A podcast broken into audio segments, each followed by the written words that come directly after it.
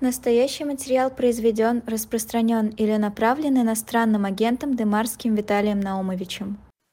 А, добрый вечер, это программа «Цена победы», мы в прямом эфире. А, Владимир Рыжков и я, Виталий Демарский, мы ее ведущие. И сразу представлю нашего сегодняшнего гостя и собеседника, а, Борис Хавкин, доктор исторических наук. Борис Львович, добрый вечер. Добрый вам вечер. Да. Э, сегодня у нас мы будем, ну, известное дело, «Цена победы» – это программа про историю Второй мировой войны. Да, сегодня мы будем говорить не столько о самой истории Второй мировой войны, хотя мне кажется, что это событие тоже относится к истории Второй мировой войны, сколько о последствиях да, Второй мировой войны. Мы будем говорить о воссоединении Германии. А, о воссоединении Германии, это событие конца 80-х годов, прошлого столетия, естественно. И э, это почему мы решили обратиться к этой теме, э, потому что сейчас и в историческом сообществе, и не только в историческом, обсуждается такая инновация это то, что вот в учебнике Мединского и Чубарьяна, по-моему, если я не ошибаюсь, для 11 класса, там э, вот воссоединение Германии э, названо аншлюсом. Я знаю, что люди, знающие немецкий язык, предпочитают говорить аншлюс, по-моему. Таким, да, с таким немного другим ударением. Но я, я так, как привык. Но по-русски смысл не меняется. Смысл не меняется, да. А, кстати, а по-немецки есть же точный перевод есть. с немецкого? Есть, есть, Виталий Щербин. Аншлюс, присоединение, союз – этот термин использовали нацисты для обозначения присоединения в марте 1938 года Австрии к германскому рейху. Аншлюс Австрии, это вошло в историю, именно так это событие называется, был одним из ключевых событий на пути Германии ко Второй мировой войне.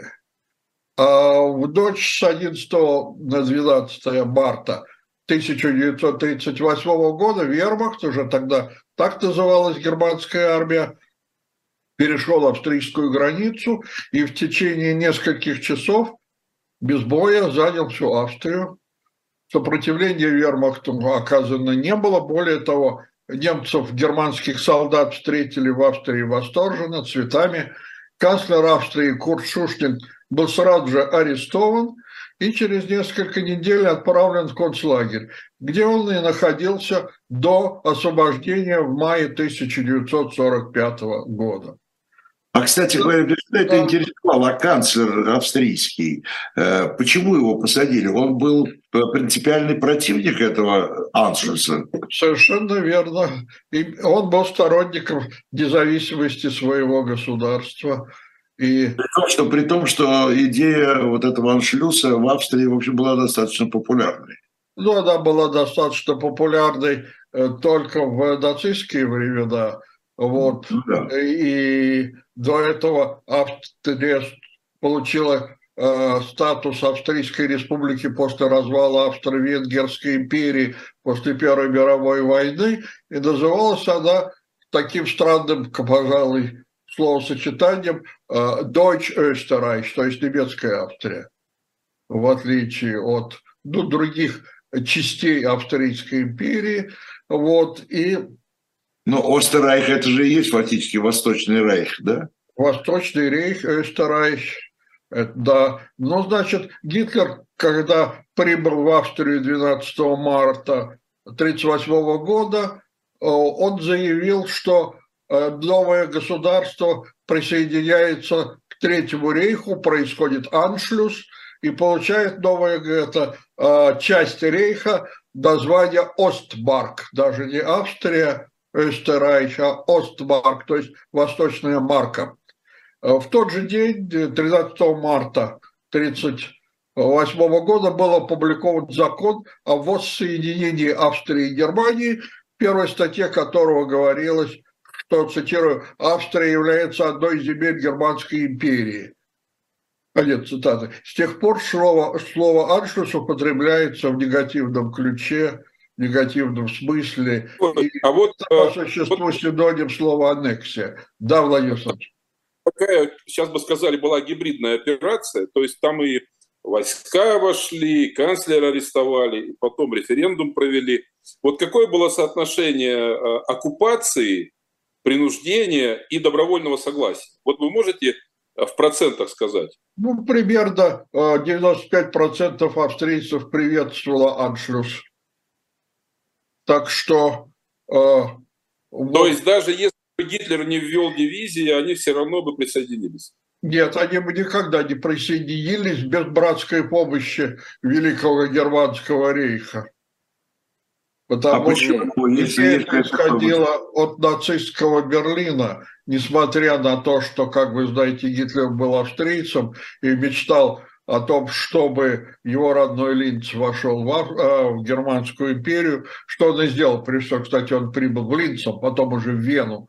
Вот. И, но э, эта идея чисто нацистская, э, именно идея Аншлюса, не идея ну, какой-то конфедерации, допустим, или еще какого-то межгосударственного э, взаимодействия Австрии, Австрии и Германии, что было возможно и осуществлялось и в донацистские времена. Но идея включить, аннексировать э, Австрию в Рейх – Э, сделать вот этот самый аншлюс, это идея нацистская. То есть это идея воссоединения германской нации. По нацистским, так сказать, понятиям, э, все немцы должны жить в одном общем рейхе. Вот, все немцы делятся на Райхсдойче, то есть имперских немцев, и на Фольксдойче, тех немцев, которые живут за пределами рейха, принадлежат германской нации, но и спят и видят о том, чтобы войти в рейх. Вот так что вот под этим предлогом германская нация как бы и воссоединилась, хотя в общем, австрийцы-то не очень-то и, и родственны северным немцам, как вы знаете, но тем не менее, да, вот э, идея э, и практика присоединения Австрии к, к Рейху, она пользовалась э, в 1938 году значительной поддержкой э, австрийского населения. Но еще раз, это была аннексия, то есть акция проведенные с помощью угрозы военной силы, военно-политического давления и шантажа. Аншлюс связан всегда с военно-силовой политикой, и это присоединение чужих территорий, именно чужих территорий, и это грубое попрание общепризнанных норм международного права и Поэтому этот термин имеет негативное значение. Однако вот учебник, который вы упомянули, э, кстати, его можно посмотреть на нашем экране. Да? Давайте попросим наших помощников его показать. Можно это сделать? Алло? Да, вы показали, да. Значит, нет, вот еще, еще нет, но сейчас покажут, наверное. Да. Я ну, пока не вижу на экране.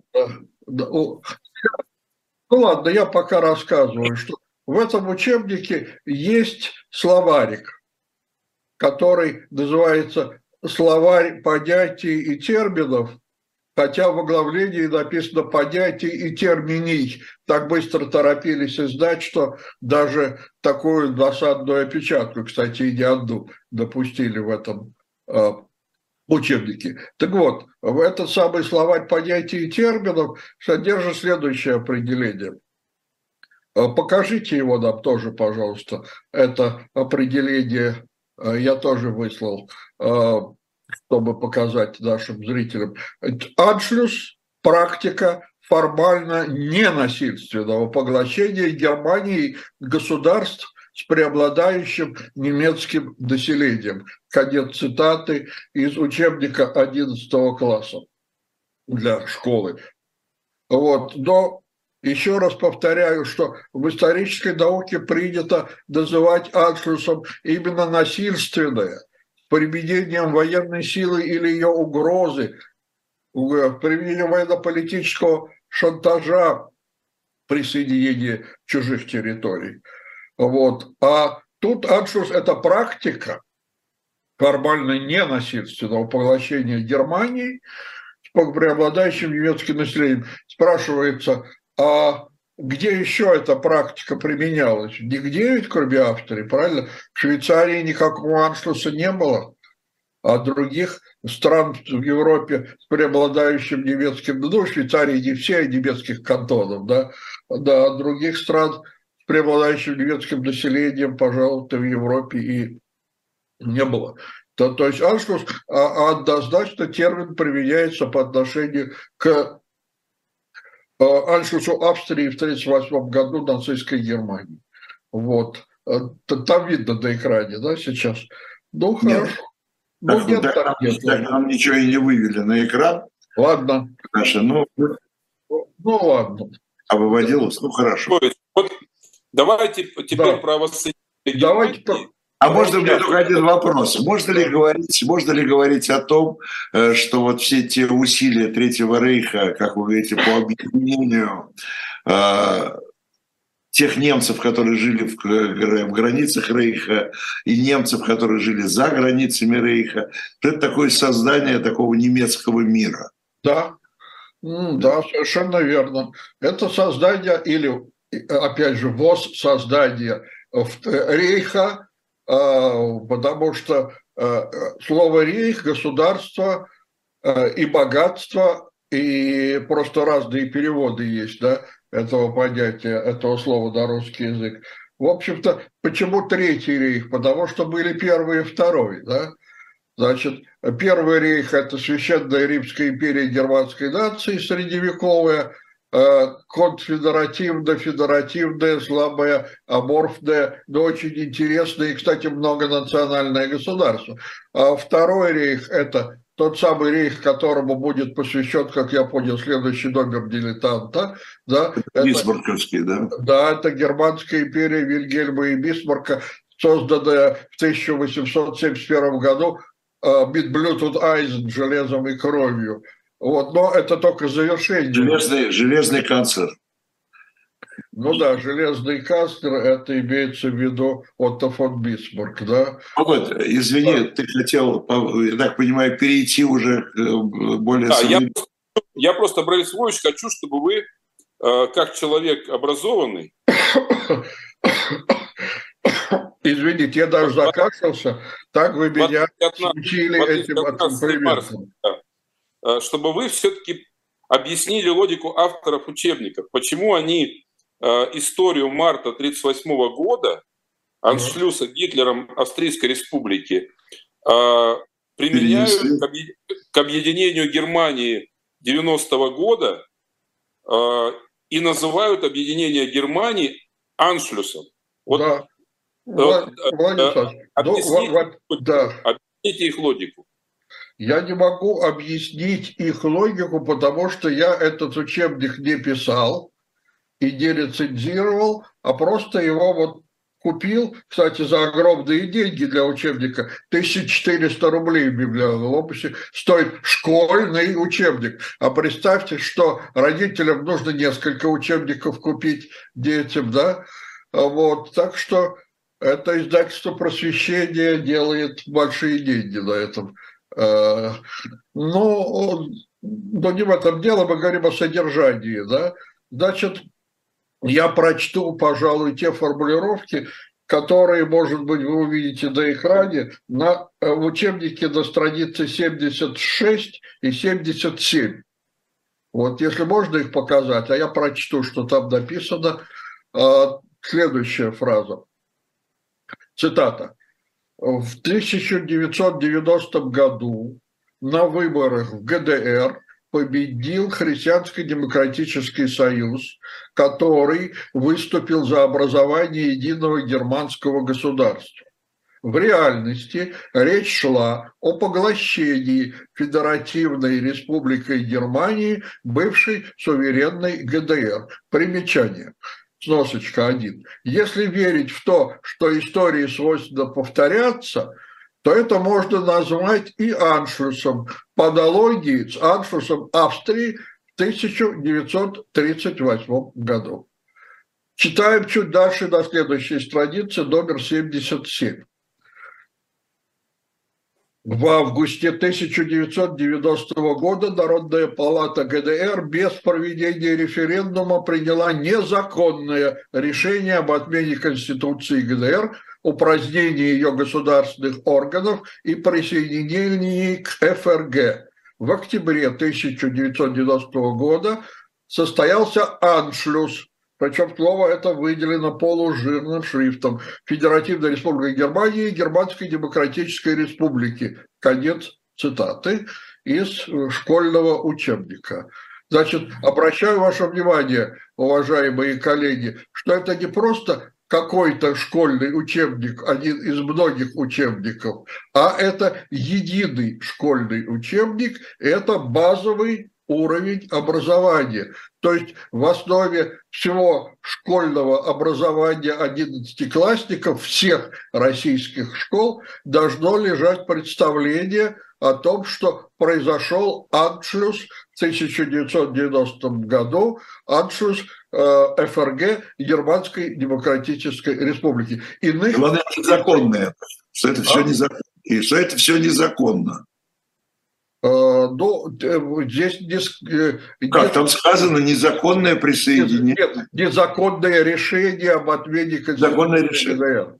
Понимаете, здесь немножко такой, э, ну да, можно так сказать, что это тоже незаконно, раз решение об отмене Конституции ГДР, упразднение ее государственных органов, да, и присоединение к ФРГ. Да, наверное, так.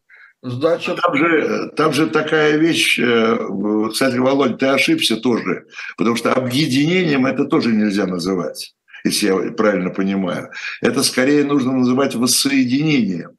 Э, и, присоед... и к, ФРГ не было присоединена ГДР.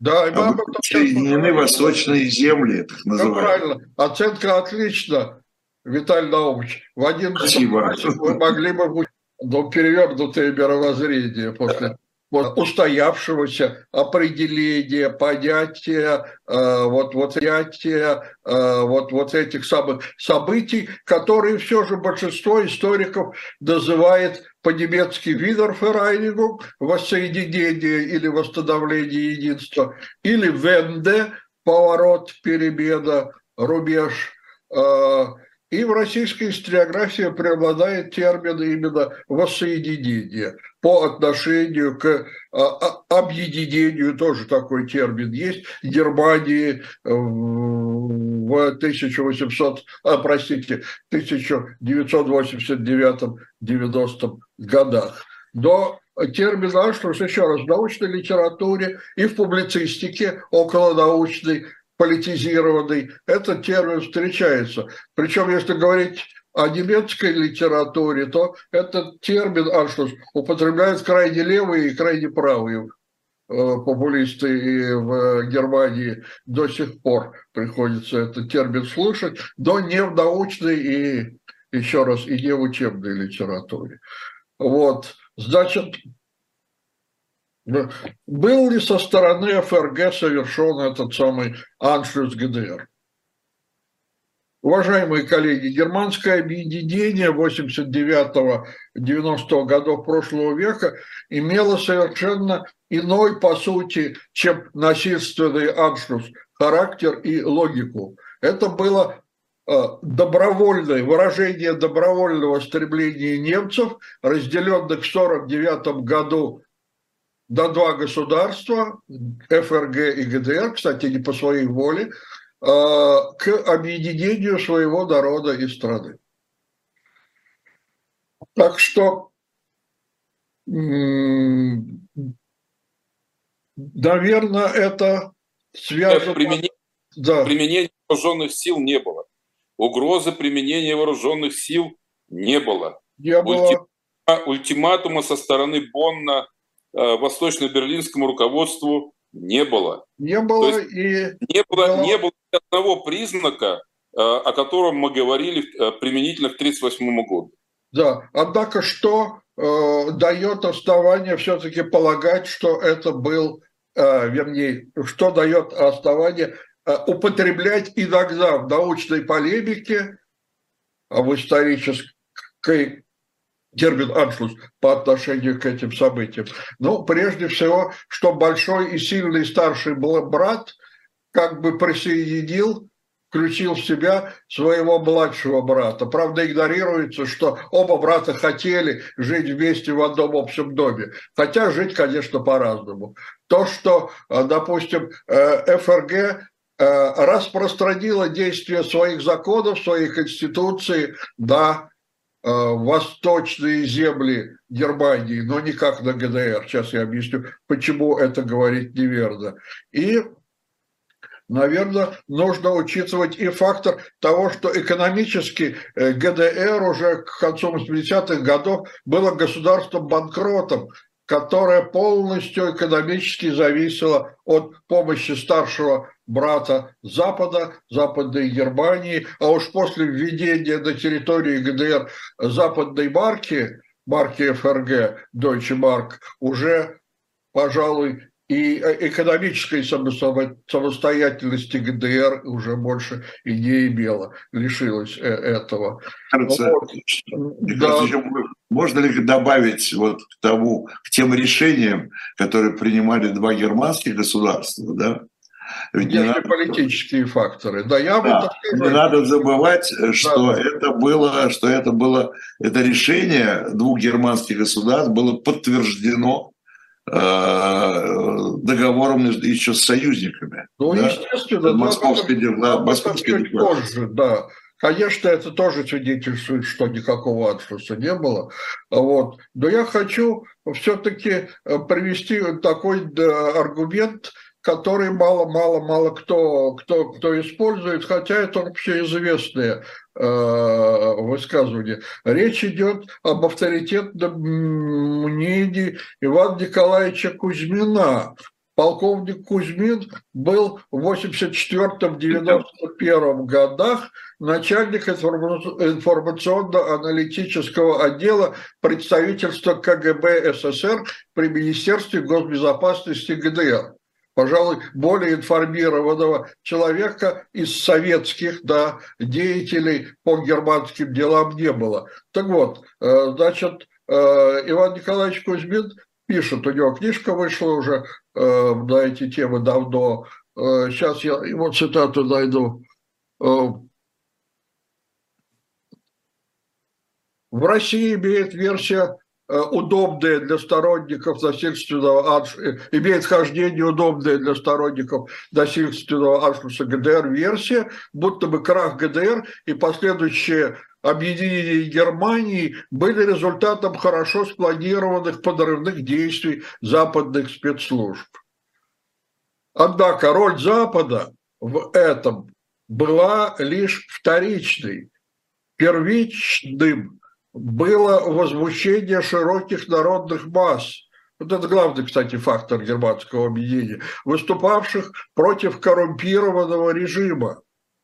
Первичным был также распад партийных и государственных структур этого режима из-за неспособности его разложившейся верхушки к реальной оценке обстановки и к адекватным действиям. Конец цитаты. То есть это были внутренние причины воссоединения, прежде всего к этому скорейшему воссоединению стремился народ Германской Демократической Республики, э, который этот народ ну, голосовал ногами. Вы это прекрасно знаете, что э, всегда было бегство из ГДР, и, и Берлинская стена даже не могла полностью этот процесс э, остановить. Однако тогда, когда появилась возможность через Венгрию бежать до Запад, то э, этой возможностью воспользовались, это был 89 год,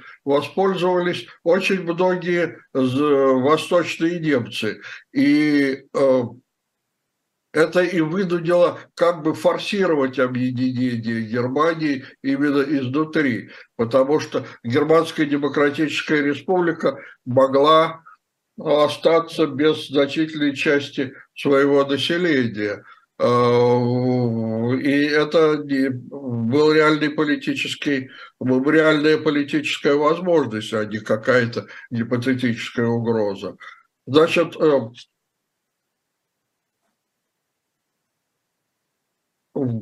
что еще здесь нужно ответить? Э, важно сказать, что э, в учебнике об этом ничего не сказано, что Германская Демократическая Республика преобразовала свою внутреннюю структуру.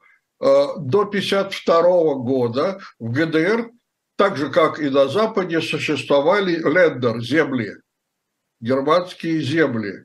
То есть э, это была тоже федерация. До 1952 году эти земли были объеди... э, ликвидированы и заменены на бацирки, округа, то есть э, административные единицы, которые подчинялись центру Берлину Восточному. Э, а Конституция Федеративной Республики Германии – Э, давала возможность воссоединения германским землям, именно землям. И с э, этой целью э, в Восточной Германии была проведена реформа, и были образованы пять восточно-германских земель в 1989 году, которые, эти восточно-германские земли, на основании 23 статьи основного закона Конституции ФРГ и э, воссоединились с западными землями, которые э, образовывали Федеративную Республику. Еще раз, в 23 статье Конституции Германии, ФРГ, речь шла о других частях Германии, которые могли бы вступить в сферу действия Конституции ФРГ. И вот эти самые э, восточно-германские земли как раз и вошли в сферу действия Конституции э, ФРГ. Они были воссозданы в 1990 году 22 июля э, в замену упраздненных округов. Значит, это Бранденбург, Саксония-Анхальт, э, Саксония, Тюрингия, Мекленбург, Переднее Померание. И они как раз и назывались, да и сейчас называются новыми восточными землями или просто восточными землями э, ФРГ. И 23 августа 90 года Народная палата ГДР э, подала заявление о вступлении в состав ФРГ, в котором э, говорилось, что образование земель подготовлено настолько, что выборы в земельные парламенты могут быть проведены 14 октября 90 года. И 31 э, августа 90 года в Берлине был заключен договор об объединении ФРГ и ГДР, и по этому договору ГДР как государство ликвидировалось.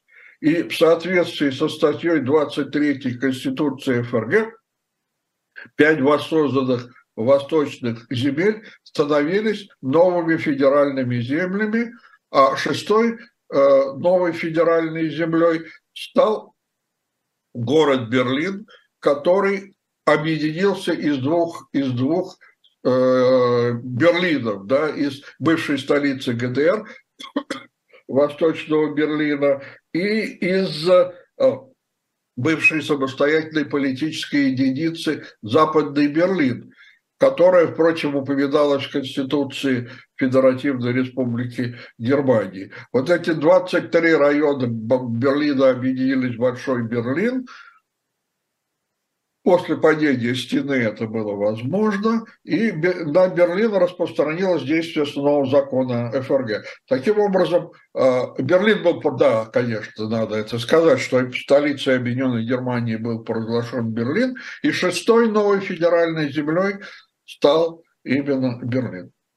Борис Львович, вот возвращаясь да. к теме Аншлюса, а, мы, когда сравниваем 90-й год с 38-м, а, мы э, главное различие видим в том, что в 90-м была добровольность, а в 38-м была армия, шантаж, угроза и принуждение. В этой связи у меня такой вопрос. Вы сказали о том, что восточные немцы хотели, восточные немцы бежали, Восточные немцы просили. Восточные немцы, ГДРовцы даже округа поменяли на земли. На земли. А как, э, а вот что на Западе происходило? Ну, мы знаем Гельмут Коль, канцлер. Он хотел объединения. А что вот простые западные немцы, условно, в Бонне, в Майнце или, страшно сказать, в Мюнхене, они давили, требовали, угрожали. У них какое было отношение к этим процессам? Они не, не угрожали, они, если и давили, то политическими методами, именно до христианских демократов, до канцлера Коля, который э, форсировал объединение Германии. Да, это нужно отметить, что обсуждались разные проекты, в том числе и создание Германо-Германской конфедерации, и э, считалось, что если объединение возможно, то это процесс длительной перспективы, но, однако, именно давление с востока Германии побудило Коля действовать активно. И, и Э, в этом, наверное, заслуга Коля э, историческая в том, что он открывшийся шанс довольно такой, казалось бы, призрачный, э, не упустил, сумел им воспользоваться и сумел получить согласие на объединение Германии руководителей великих держав, прежде всего президента Советского Союза, генерального секретаря ЦК КПСС Михаила Сергеевича Горбачева. Потому что без Горбачева или без Советского Союза, возглавляемого Горбачевым, германское единство было бы невозможно. И как раз здесь заслуга и Коля, и Горбачева в том, что они э, сумели понять историческую задачу, стоящую перед Европой. Горбачев стремится прекратить холодную войну, стремился к созданию Э, нового мира, общечеловеческих ценностей, нового распространению нового мышления, к безблоковой Европе, к тому, чтобы, наконец, поставить точку над наследием Второй мировой войны. И в этом, в общем, его задача внешнеполитическая и задача объединения Германии состоялась, потому что закончить холодную войну и не объединив Германию было невозможно. Германский вопрос был главным, или одним из главных, скажем, скромнее, да? А, ну, это точно главным. Э, позицию Коля мы знаем. Форсированно, талантливо. Да, кто из западных германских фирм, да, можно назвать, это были Львова убедил американцев. А вот простые немцы западные, они хотели форсированного или боялись его? Ну, во-первых, слово э, э, боялись здесь, наверное, неуместно. Не все хотели форсированное объединение, но таких, которые вообще не хотели, назвать очень трудно. Наверное, они были, но это были единицы, которые никак не определяли политику. Немцы хотели, западные немцы, объединиться со своими родственниками, кстати, многие из этих э, родственников сумели перебраться и на запад, вот и, и из Восточной Германии. И самое главное, понимаете, это э,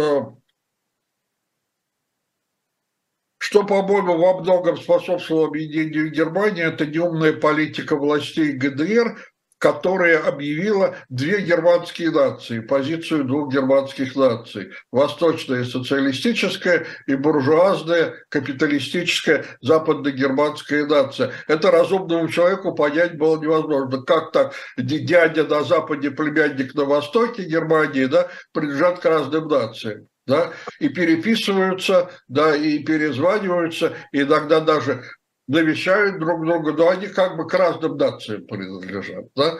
Вот. Э, народ стремился к единству именно в этом плане и к единству, конечно же, экономическому э, стремились многие представители западно-германского бизнеса, которые тратили огромные деньги на помощь ГДР, а отдача, кстати, была очень небольшая. Поэтому экономически было выгодно, ну, как бы полностью эти земли э, да, использовать в рамках единой экономической системы. Поэтому давление большого бизнеса на э, доктора Коля было да, довольно ощутимым. Хотя известно, что герман, западногерманские бизнесмены, предприниматели просчитали в своих расчетах досадацию ГДР, да, им пришлось выложить намного большую сумму, чем они предполагали, будет стоить единство Германии. Но это все было оправдано. Это все было понятно для чего. Это было воссоздание своей страны, которая была э, ну, может быть, справедливо, да, разделена после войны, и это было наследие Второй мировой войны, с которым надо было уже заканчивать. Нужно было, это слова Горбачева, подводить черту под историей Второй мировой войны. Этой цели и служил договор 2 плюс 4, да, московский. Знаете, ну, Борис я думаю, что все-таки, знаете, наша программа называется «Цена победы», но в отношении Германии это была цена поражения. Да, правильно, я не говорю, что это было несправедливое наказание, но, понимаете, Горбачева были такие слова, надо уже отдать Германию немцам. Да?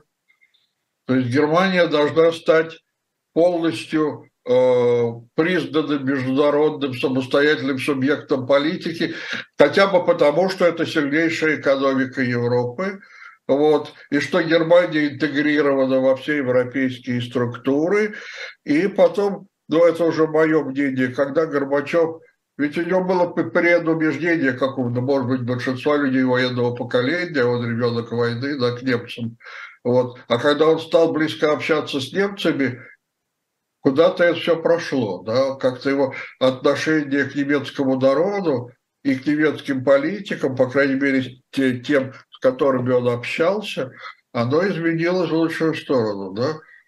Вот, и может быть даже немножко он был идеалистом в этом плане, когда вот э, слишком много доверял вот этим джентльменским договоренностям своих партнеров, хотя Коля его никогда не обманывал, конечно, это нужно признать, что здесь ну, игра со стороны Западной Германии была честной. Вот. Надо сказать одну вещь. Извини, Володь, просто чтобы не забыть, это немножко как по ходу дела, что называется. Вот когда э, Горбачев, ну и другие союзники, да, дали добро на объединение, вот тогда и была вот эта вот договоренность, которая до сих пор еще фигурирует э, во всех там внешних, э, внешних политических О нераспространении НАТО. О нераспространении НАТО на восток. Имелся, имелось, имелся в виду восток Германии. Да, Горбачев много раз на этот вопрос отвечал, и это да, да. договоренность была... В 90-е годы, 90-е годы никакой еще России не было. Не было. И, Был Советский Союз, да, и была договоренность с Западом о том, что НАТО не располагается на востоке Германии, это, вот на восточных землях. Да. Да. Это просто по ходу... что на востоке Германии еще были советские войска подлежали по договору выводу. И НАТО действительно на восточно-германские земли не расширялось. Вот. Вот и... у меня вопрос, Борис Львович. Мы все сравниваем 38 и 90 а, и мы знаем, что Гитлер же ввел дивизии на территорию Австрии в марте 1938 да. года. То есть там и Геббельс, и Геринг, и, и кого там только не было, кто шли на Вену. Да. В 90-м году тоже ситуация была интересная, потому что э, в ФРГ были, были западные силы американские, та же база Рамштайн, а в ГДР была гигантская ГСВГ. Э, да. Как это? Германия, войск Германии. Войск э, в Германии, да, это была самая крупная советская группировка в Восточной Европе. Европе. Вот, этот фактор силы, э, присутствие американцев на Западе и советских войск на Востоке, он как сыграл э, в процессе объединения? Он сыграл в пользу объединения, потому что американские войска и советские войска никак не вмешивались в эти внутренние германские процессы. Вот просто никак. Американцы сидели на своих базах до западе Германии, советские войска э, до своих объектов на территории Восточной Германии, бывшей ГДР. Вот. И, кстати, произошло резкое сокращение американских войск в Германии, остались очень небольшие чисто символические контингенты, вот, и, пожалуй, единственный реальный, и возьму в кавычки это слово, реальной военной силы в Германии из западных союзников после иностранной на территории Германии после вывода советских войск оставалась британская рейнская армия. Как это ни странно. Вот. Но она тоже, конечно, военной роли не играла, но британцы меньше, намного меньше сократили свое военное присутствие на немецкой территории. Вот. А Соединенные Штаты вы, вывели э, ну, три четверти, по-моему, если не больше, своего военного потенциала с территории Германии. Вот. А что касается э, присутствия советских войск, то э, финансирование вывода войск осуществлялось за счет германской стороны. Это известно согласно договоренностям между Советским Союзом и Германией. Именно Германия финансировала э, программы по строительству военных городков на территории СССР, по переобучению э, советских военных специалистов, офицеров, мирным специальностям, ну, в частности, э, всем этим компьютерным тогда новым наукам и дисциплинам. Вот. Я даже знаю, что вот две академии Бундесвера, одна в Мюнхене, а другая, по-моему, на севере где-то в Кёльне, не помню, я там не был, а в Мюнхене был в свое время, да, они открыли для советских офицеров специальные курсы по подготовке к мирным э, профессиям. Вот. В основном это были вот все эти менеджеры, руководители разных фирм, э, компьютерные науки там преподавались и прочее. Вот. Но как-то у нас не принято об этом говорить, да. Ну, наверное, потому что значительная часть денег куда-то пропала, как обычно бывает, которые немцы выделили на обустройство городков советских уже на территории СССР, потом России и других республик. Вот, но это уже, что называется, другой вопрос. Вот, значит, а, а что касается, а, я бы хотел сказать именно о Михаиле Сергеевиче Горбачеве, то, что касается Горбачева, то, в общем-то, в э, этом учебнике, о котором мы говорим, о его именно положительной роли в решении германской проблемы не сказано ничего. Вот. И Э, между тем, э, то, что мир ушел от той грани войны, на которой он стоял, а это была грань э, мировой термоядерной войны, которая могла начаться, наверное, с территории Германии, но, к счастью, хватило политического мужества и мудрости у руководителей великих держав и у руководителей Германии эту ситуацию разрулить. Вот. И в этом главная, по-моему, заслуга Михаила Сергеевича Горбачева. И это немцы это признавали. Вот был такой э, немецкий политик Эгон Бар, которого в Германии называли архитектором новой восточной политики ФРГ, он писал, что э, немецкий народ своему единству обязан Горбачеву и восточным немцам главная, иными словами, главная роль здесь принадлежала Горбачеву и восточным немцам, которые побудили западных немцев в более активной политике, направленной на воссоединение Германии.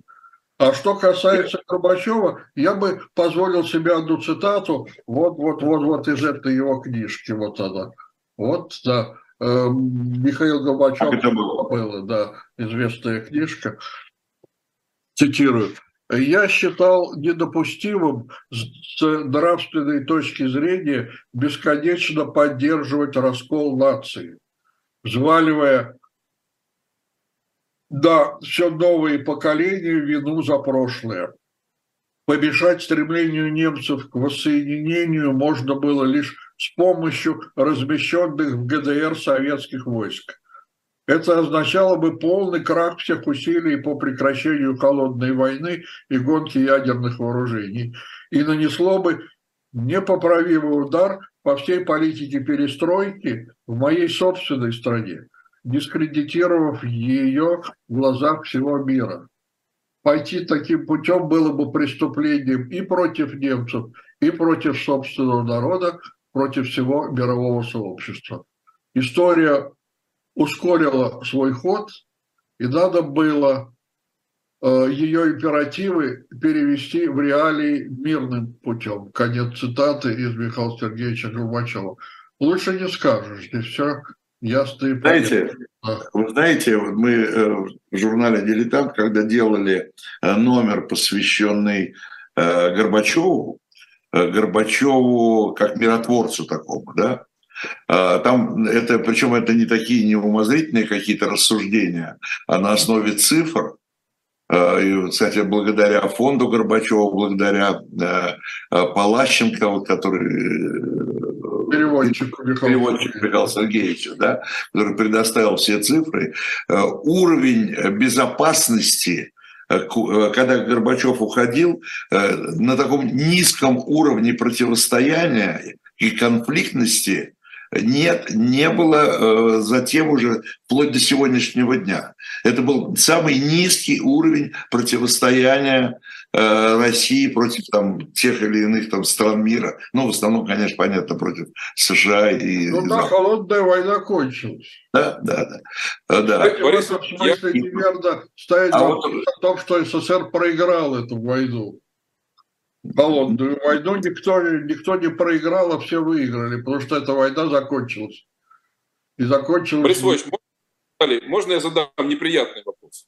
Ну, вам, конечно, можно. У меня тоже еще один есть неприятный вопрос. Ну, у меня, у меня давай, более неприятный. Давай. Я... У кого самый неприятный? Да.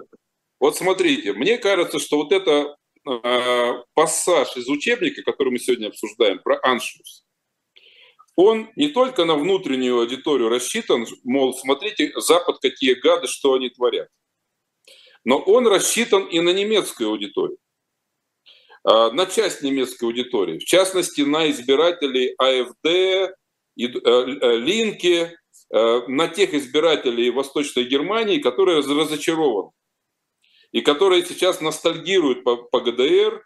И, может быть, это игра на вот этих чувствах на чувствах, что вот нас обманули, нас захватили, нам обещали кисельные реки, или как молочные, молочные реки, реки кисельных, кисельных берега. Да.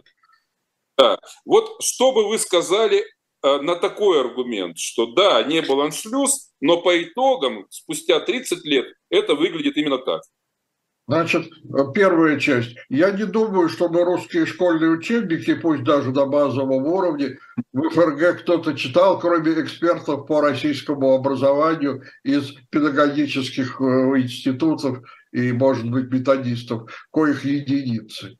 Вот. Что касается самой концепции, э, которая внедряется в сознание нашей молодежи, это, это очень опасно, это очень вредно, именно потому что э, Здесь в учебнике нет никаких других вариантов трактовки событий, связанных с объединением Германии. Если бы было такое задание э, к школьникам, э, как вы оцениваете объединение Германии? Это воссоединение, присоединение, аншлюз или что-то там еще, свое мнение аргументируйте.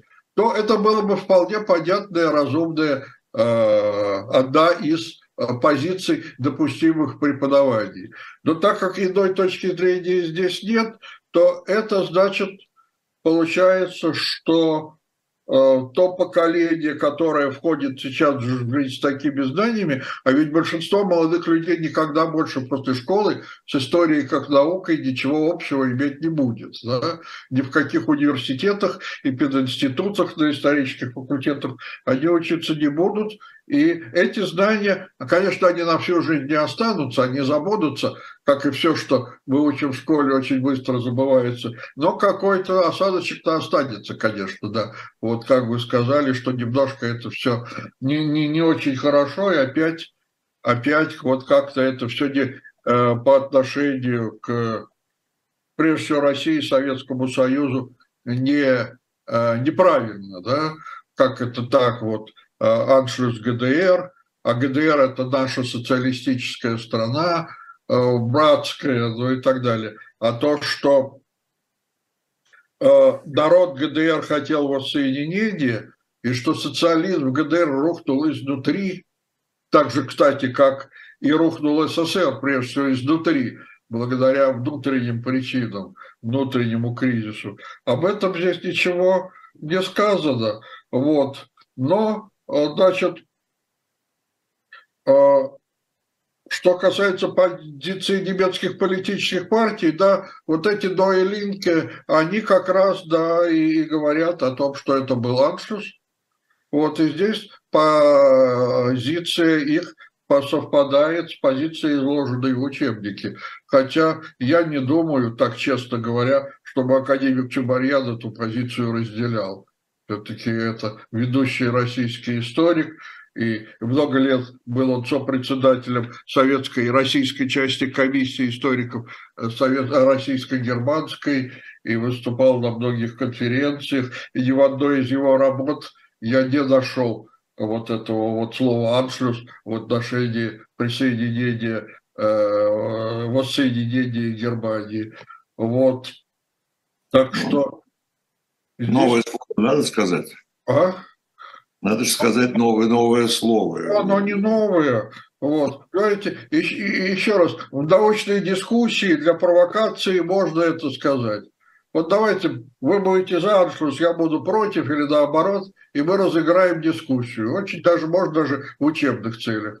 Вот. Но внушать это детям безальтернативно, это, по-моему, неправильно. Но это мое мнение. Вот У нас одна альтернатива, только на Германии не учу детей в школе. Да, ваш неприятный вопрос, Виталий Львович. Он почти совпал с тем, что, что хотел, что уже спросил Володя Рыжков. Я хотел тоже поднять вопрос э, о тех силах в Германии, прежде всего в восточной, конечно, Германии, э, которые и тогда, в 90-м году, были недовольны э, да, вот этим э, воссоединением. И чем объяснить вот сегодняшнее вот то, о чем спрашивал Рыжков, сегодняшнее недовольство. Я сказал, что э, особого недовольства в смысле стремления отыграть ситуацию назад в Германии нет. А политическое использование есть. И не только, кстати, политическое, но и такое культурное. Да, вот эта игра до да, ностальгии, игра в оси и то есть ГДР. И там всегда полно народу, и там очень интересно. Просто, трабанты, да, трабанты, да, да, поностальгировать ГДРшникам бывшим. Пионерские вот. галстуки, вся эта ностальгия. Я должен сказать, я позволю себе просто поделиться там своими личными впечатлениями, потому что я бывал в Берлине и разделенном, да, когда он был восточный и западный, и потом был в Берлине воссоединенном. Э, вот просто буквально на глазах Э, когда вы приезжаете после 90-го года, там 90-91 год, вы приезжали в Берлин, стены нет, а, а, а город разделен.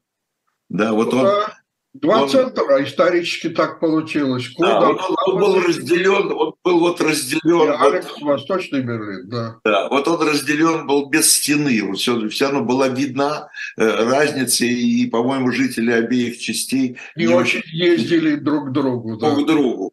Да. И за эти там 30 лет уже, да, э, конечно, невероятные изменения, потому что город объединился, город стал единым. Ну и да. страна тоже. Это ну, оси весь, это чисто условная такая на базе игры уже теперь, пожалуй. Ну да. Вот. Никто из не хочет назад в ГДР на самом деле. Другое дело, что поиграть, пожалуйста, да, покататься, взять на прокат на часок Трабант и покататься по центру Берлина, чтобы просто вот аттракцион такой, да? Борис Иванович, может быть, с этой же целью и учебник написан, что для того, чтобы вот прогуляться, э, прогуляться вот туда в 90-й год э, советскому, не советскому, извините, российскому учащемуся. Ну, как бы для детей-то это непонятно, они же тогда не жили, понимаете? Ну, конечно, да нет, это так. Вот попытка шутки. Спасибо большое. Я говорю доктору исторических наук Борису Хавкину э, за этот рассказ. Мне кажется, это очень важно. Э, и это нормально. Это речь идет об историческом знании. которая ни, ни, ни сегодня, ни завтра не заканчивается, да? Ну, да, и, да. И поэтому оно предполагает и дискуссии, и обсуждения, и отсутствие вот тех вот точек дат «и», которые нас очень любят расставлять раз и навсегда. Спасибо еще раз. Э, и напоминаю, что в следующем номере журнала «Дилетант», мы об этом еще, конечно, поговорим, это номер будет, дать будет в памяти, уже 12 что ли? Нет. 11 э, 11 номер, э, ноябрьском номере будет статья Бориса Хавкина, посвященная как раз посвященная как раз вот этому аншлюсу в кавычках ГДР. Да? Э, программа «Цена победы» прощается. До встречи через неделю. Всего доброго. Спасибо. До свидания.